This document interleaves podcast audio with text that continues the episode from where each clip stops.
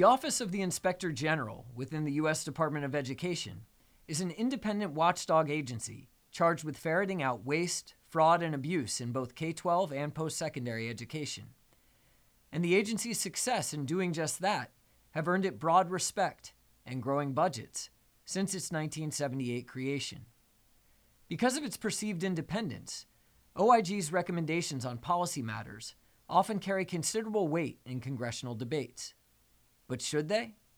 Or does OIG's singular focus on protecting taxpayer dollars, however important that may be, leave it with too narrow a view of complex policy choices?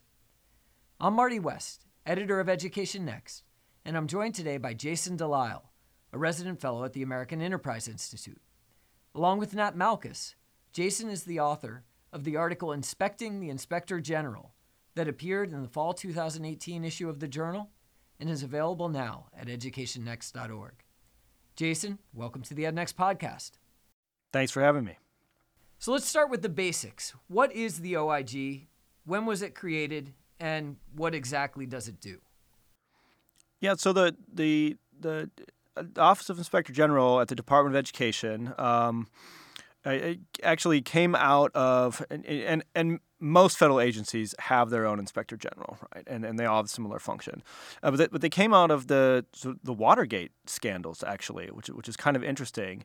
Um, and and if you go back and you and you look at that that time period, there was actually this sort of there was this big kind of separation of powers fight, right? Where where the you know the, the Congress didn't trust the executive branch, uh, and, and, those two branches of government were, were sort of fighting for control over information, et cetera.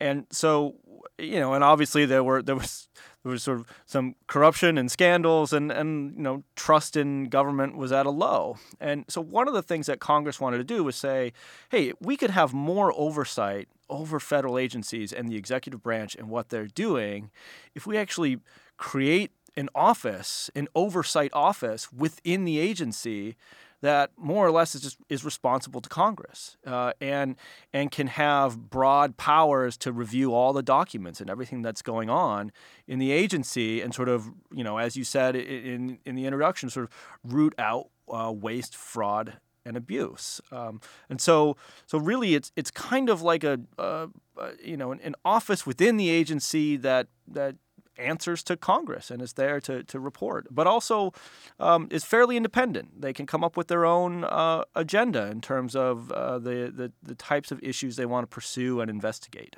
And so the current inspector general, I believe her name is Kathleen Teague, and she uh, was appointed in 2010 by President Obama. She's in the Department of Education, but she does not report to Secretary DeVos, right? She reports directly to Congress and receives her funding directly from Congress, independent of the rest of the Department of Education's budget. Is that correct?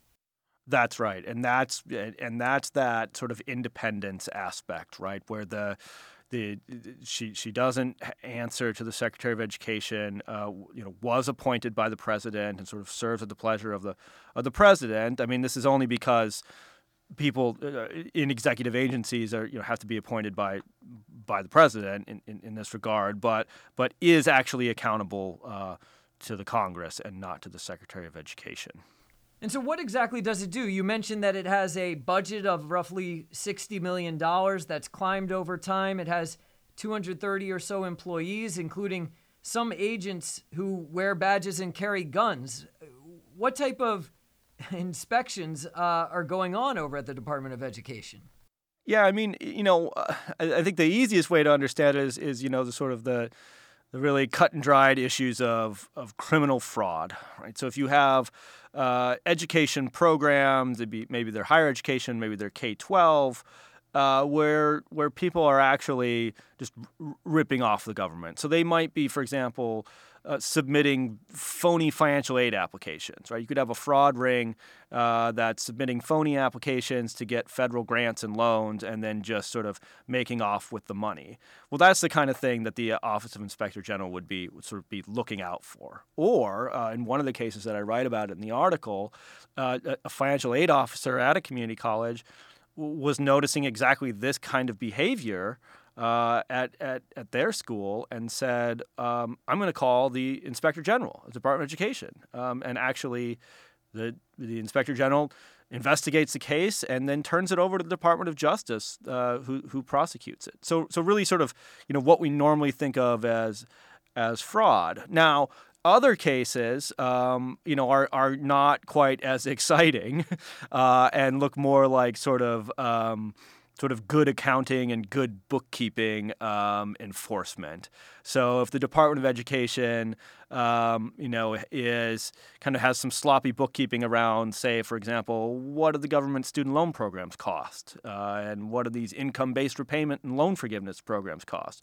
Well, the IG said, you know, there's really not a great place where you can just go look that number up, and that's a really important number for um, policymakers to know and for the public to know.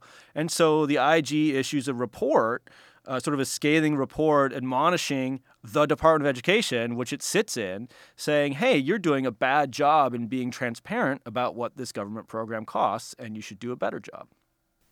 Now, your article is largely a critique of the IG's engagement on policy issues, but one of the things that lends your analysis credibility is that you give the agency credit where credit is due. So you may just have answered this with some of the examples that you provided, but what is is it that the IG does well? Yeah, and so uh, you know, uh, I, I think it's important to have a you know an, an independent agency um, you know that can do exactly the kinds of um, investigating uh, you know and transpar- transparency promoting work that that I've I've described and and you know that's it's not necessarily a um, you know, for example, the Department of Education, um, you know, may not be inclined to police itself, right? And and Congress is supposed to provide this oversight, but Congress can't do it from outside the agency. Uh, so it's good to have uh, something like the IG. It makes sense. Um, but but you know, to your point, sort of the thrust of the article is that we have to keep that in perspective when we're looking at some of the findings and reports that the that the IG um, offers, and and this really comes down to sort of whenever there are there are trade offs in a policy debate. Um, you know, for example, do we want more? Do we want more innovation? Well, if we want more innovation, the way to get it might be to have less regulation, um, and we see that kind of trade off all the time. Well, the IG, given what its mission is, uh, doesn't care about innovation, um, and, just because they're that's not part of their goal. Congress doesn't charge the IG with saying, uh, carefully balance the trade-offs uh, between innovation and regulation when you're when you're sort of uh, looking at looking at these issues, right? Um, and, and and I should I should point out here that these issues come up when generally when the IG is making recommendations. And the IG does make recommendations. So we talked about the IG um, sort of pursuing cases of fraud or saying, hey, there's sloppy bookkeeping here. But as an extension of its role, the IG may say, hey, Congress, here is a set of policies that would actually help prevent waste, fraud, and abuse that we think you should enact. Or if Congress is going to repeal some policies, the IG may weigh in and say, you should consider the effects this will have on uh, the ability of the government to prevent waste, fraud, and abuse. And it's really there where we start to see the sort of clear-cut case of the of the IG is always right and always on the side of the government and good and the taxpayer, it just starts to become much more muddled because we get into these trade-offs, the trade-offs that are usually the purview of Congress, and the IG can sort of wade in without having to worry about uh, any any of the pros of the policy. They can they only need to worry about the cons, and that's what they tell you about.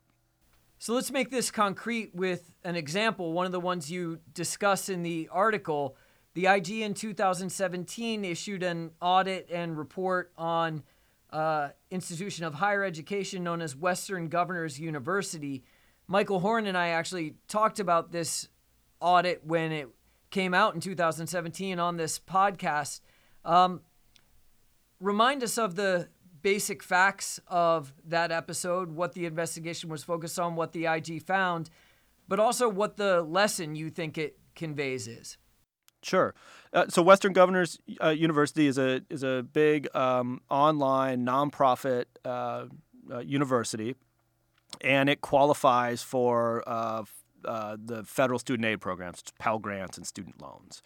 Um, and they, they they do something called competency based education, which starts to sort of break down the traditional model of, of higher education, where you have a um, you know a, a, a, PhD professor standing before the class and lecturing, and, and, and sort of students taking notes, where it's a little bit um, a, little bit more broken down, where students um, first of all, are not necessarily bound by the credit hour, so they're not ticking off credit hours in the old model, um, and they're also not necessarily spending a lot of their time with uh, with a you know a, a professor. Uh, it might the the sort of content is online and available to them to pursue um, at at their own pace, but the their interaction is actually with um, with mentors. Uh, and the this was the issue that that really um, that that this was the focus of the of the report uh, that that the IG issued,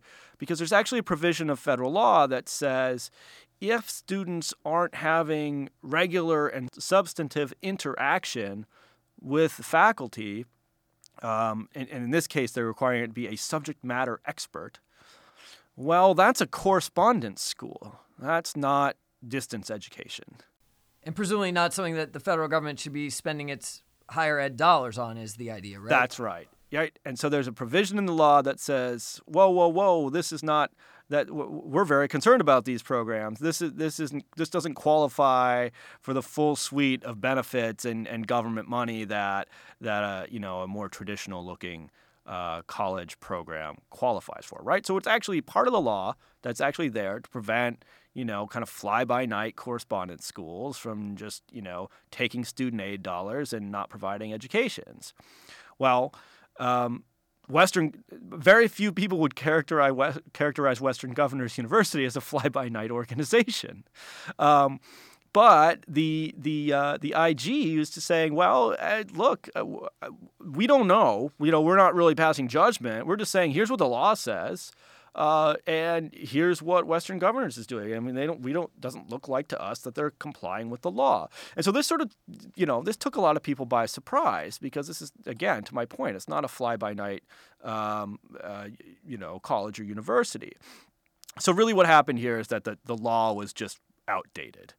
Um, and and so this is a case where you know the, the IG is actually pointing out to policymakers and, and the Department of Education that that this you're actually operating programs that you know are kind of outside the law. Well, okay, so easy enough, right? Change the law, right? And and actually, it seemed like following the the IG's report on Western Governors University that um, there was support for changing the law such that Western governors could continue to qualify for federal student aid. But the IG uh, goes a step further and issues recommendations to Congress um, in response to some legislation pending um, in, in, the House Education Committee that would actually make exactly that change. Um, and the IG says, we don't think you should make the change. Which again, here is okay, so now we're into this. Now we've gone beyond what does the law say, we're just interpreting the law, to what should the law say? And that's a big that's a big leap. And this is where it's important for consumers of this information in the, in the education policy world to understand where the IG is coming from, which may not be clear from the reports it writes. It only cares about protecting against waste, fraud, and abuse. It doesn't care about how innovative Western Governors University was. It's just saying that, okay, sure, Western Governors is okay, but there might be some really bad actors that can come in and rip off taxpayers if you change this law. Yeah, so in this case, changing the requirement that students have regular and substantive interaction with a subject matter expert, the IG presumably is worried that this would allow a few fly by night operators to fall through the cracks. Uh, and that may be a concern, but it's one that needs to be weighed against the headaches that this law is creating for Western Governors University and other would be innovators in higher education, a sector where, at least uh, over the past decade or so, a lot of people have been arguing that there's a need for more and uh, better innovation. Yeah, I mean that that's exactly it. Where you know people care about college costs, it's too expensive, and and to your point, people say, well, what's the what you know why are we still stuck in this old model? Well, you know, here you have uh, an, an, an, institution that's trying to break out of that model, uh, and the laws aren't keeping up. And when Congress tries to change the laws to keep up, the IG shows up and says, okay, but remember that you are actually opening the door to some, some more fraud and abuse. Um, and, and, and this is that trade off where, exactly to your point, where Congress says, you know, and, and some of the, poli- the policy community is saying, well, we've got to change this law because we want we want innovation, we want different models, we we like this competency based approach, um, and but you know, but yes, we may be concerned about fraud and abuse, but it's not our only concern. Uh, and again, this is the issue with the IG. You have to remember it's the IG's only concern uh, in this case. And so sometimes what you will see is you'll see press coverage of an IG report that strongly implies the IG has weighed all the pros and cons and has come down on the side of more regulation uh, for these very for these for these types of institutions. But that that isn't the case, right? You know that that's not what they're saying. They're saying we're only concerned about about the increased risk, uh, not the increased reward for less regulation but we're only concerned about the increased risk. Yeah, and I'm not sure it's only the media. When I worked on the Hill, the IG reports and recommendations were given a lot of uh, credibility. And um, maybe because of how it's covered by the media, policymakers were very reluctant to uh, deviate from them. So its recommendations do carry weight in a way that I think, uh, you know, good government organizations outside of uh, Congress don't. Yeah, and I and I think this is a good point to sort of point out too for, for some folks who are listening is that you know the IG the IG has no sort of power to enforce its own recommendations. Uh, it, you know, it, it can just suggest them, and in fact, in the case, one of those you know interesting aspects of the Western Governors case is as the IG is saying, you know, really when you get down to it, is say all this money that uh, the IG that the that Western governors received from the Department of Education was provided them not not legally. They, sh- they shouldn't have received it, uh, and but they can't do any. But the IG can't do anything about that. The Secretary of Education is is actually just free to ignore them, uh, and has so far. Uh, and I mean that's that's sort of another way of dealing with these, right? Is they say, well, we're you know the IG uh, often you see the IG sort of complaining that, that hey nobody is following our recommendations on, on these various things, but you're right. I mean it, it is you know they're not you know the IG the IG has a sort of bias and focus, eh, but it's not necessarily a sort of partisan one, and so I think that's why. Um, uh, the, you know policymakers give their their sort of findings and reports more weight. They also have access to information that nobody else has access to. They can get any document they want within the agencies that, that they're housed. Um, you know, and they and they have a they have a lot of staff, and these are rigorous um, reports. Uh, so so it's uh, and and uh, you know I think it's also again it's this uh, having access to information that nobody else has to, to do your assessment. You know is that's important. I should point out, though, that there are other agencies that Congress has too that do oversight, like the IG, like the Government Accountability Office, right, and and which also receives important weight uh, for for similar reasons. And that's why I think you know this this sort of uh, sort of you know warning for folks to make sure you put this in the right context is an important one because it's not going to it's not necessarily obvious. Um, you know, uh, uh, and, and I'll, I'll, uh, I'll give you an example of sort of how this stuff gets becomes a little bit you know, even though they're they're given a lot of weight and very objective, uh, there there are people who who will, you know, many people on on Capitol Hill one day who are going to hold up an IG report and say this is super important because it's found what I think, what I agree with. Um, will just as quickly ignore one the next day that that uh, is at odds with what they think. So, for example, um, in the higher education policy world uh, I, you know, I, I hear a lot from um, uh, people who are who are very concerned about uh, you know protecting against fraud, waste, and abuse, and um, and and sort of dubious educational programs, and uh, and so they're always holding up the IG's recommendations and concerns with respect to that issue. But when the IG recommended in its um, in, in its paper in response to the House Education Committee's recent bill on reauthorizing the Higher Education Act, um, there was a provision in there that said that, that wanted to impose more re- more requirements on all colleges and universities to refund federal aid money if students don't finish their programs, if they withdraw from classes in the middle of the semester. Uh, and the IG said, "Great, love it." Right? This is this is more regulation. It's going to prevent fraud and abuse. It's going to get more taxpayer money back. And the broad education community hasn't hasn't said a single thing about that provision. And if you ask them, they say, "Oh, well, we don't like that." And you say, "Well, the IG recommends it." They say, "Well, we think there's a whole bunch of reasons why that would be a bad idea." And so you can see sort of both sides of this. They'll they'll find fault with the IG's report if it if it's sort of convenient, right? Now we've been talking mainly about higher education, and I think it's fair to say that that's what the IG spends most of its time and energy uh, working on. That's where uh, the bulk of federal funding coming out of the Department of Education is going through financial aid and the student loan program. But uh, it also presumably looks at what the department's doing in the K 12 space. Can you tell us a little bit about how its approach uh, is evident in what it says in that area? Sure, and I'll and I'll be careful here because uh, Nat Malkus, the co-author on this article, and and and help and, and you know helped out with this project. We did this together. Is sort of the K twelve expert, and so I want to. I'll just I'll be careful making sure I don't get something wrong with respect to the K twelve part, but. Um, but but when when Nat looked at this part of it, and uh, you know many of the K twelve uh, investigations and and recommendations, reports from the IG, we actually found quite a similar pattern, even though it's a completely sort of different different part of the education pipeline. Um, so, you know, we have the sort of traditional accounting concerns, right? So, for example, the IG uh, investigated. Um, uh, and did, did a sort of review of graduation rate reporting uh, in the state of California.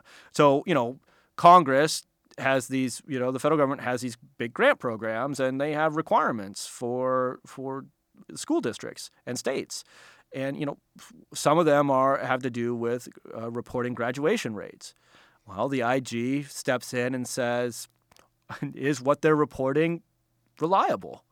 And it found in cases in, in, in California that it, these numbers weren't actually that reliable. So it's an important aspect of here you have the federal government saying, hey, one part, one accountability provision in our in our programs is going to be graduation rate. And the Congress says, you know, end of story, right? And the IG plays an important role stepping in and saying, is that is that reliable? Uh, because otherwise, I don't think not many people are going to look at that, and it's important. So they did, and, and we and we and we learned quite a bit, right? That the, there's a lot that goes into a graduation rate, as I'm sure many of your listeners know. You know what's in the numerator, what's in the denominator.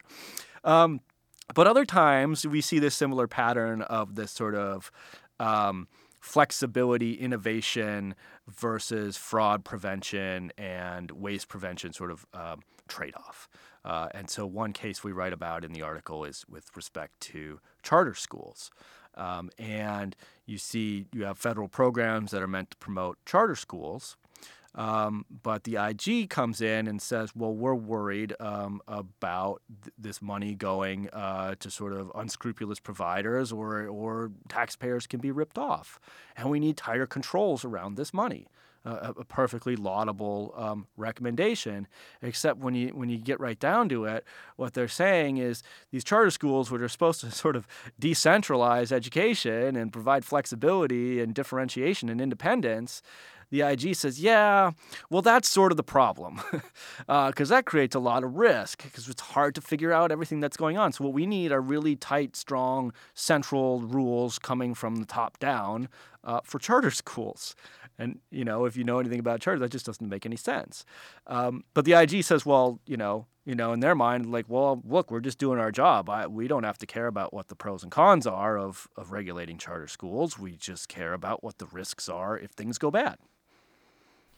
So, what's the solution here? Uh, it hardly seems like a good idea to eliminate an agency like the IG that studies suggest returns $2 on every dollar invested in its budget through its fraud prevention activities. Is it just a matter of calling on the media and policymakers to take its recommendations with a grain of salt? Yeah, I think there's some of that, uh, right? I think it's uh, having this context, right, and and trying, and I think for for consumers of their reports and the media, you know, to understand is this a case of just you know uh, fraud prevention, a clear cut case of fraud, or is this one of these more complicated trade off situations? Um, and so I, I think that's the first first part of it, right? Just being aware of that and, and running through those questions before we draw a conclusion about an IG report or recommendation. But I think the second part is, you know, a little bit more uh, congressional oversight. You know, a little bit more in cases where the IG you may not necessarily be um, be being completely fair uh, in some cases, and and we've seen that happen. Um, you know, with respect to, for example, in, in responding to the the House Republicans' higher education bill, um, you know, the, the the IG is very concerned about some of the changes in there.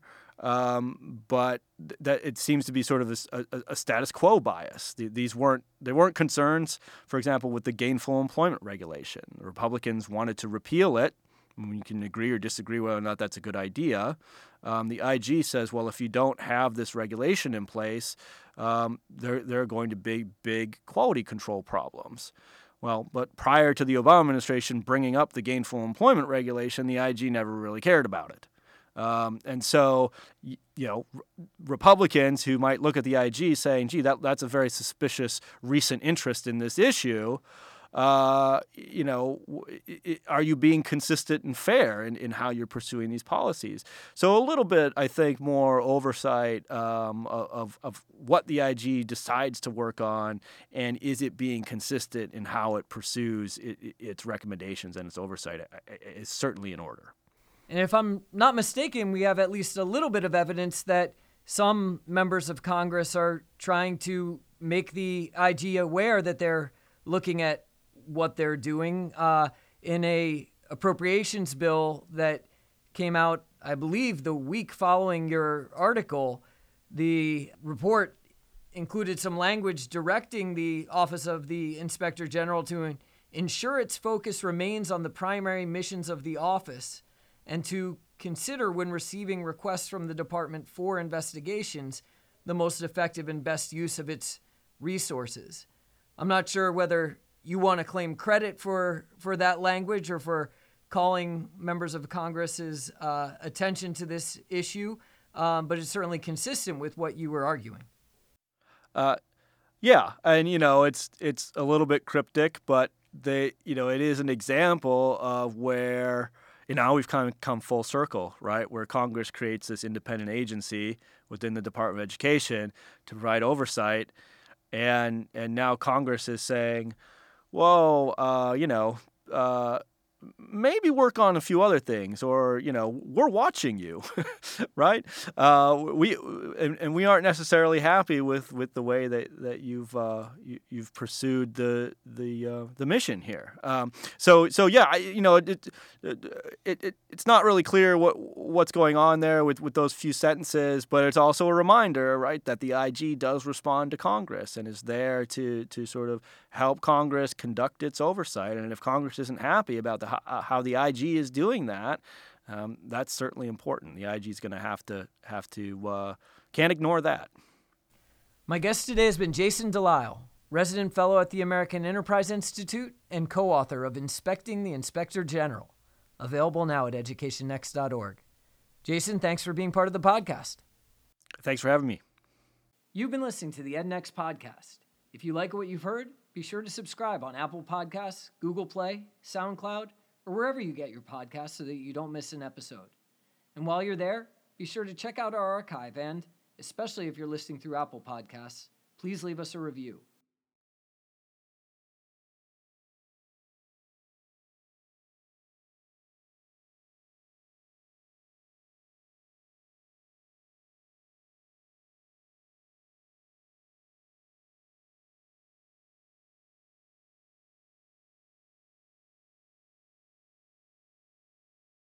It helps us find more listeners, and more listeners find us.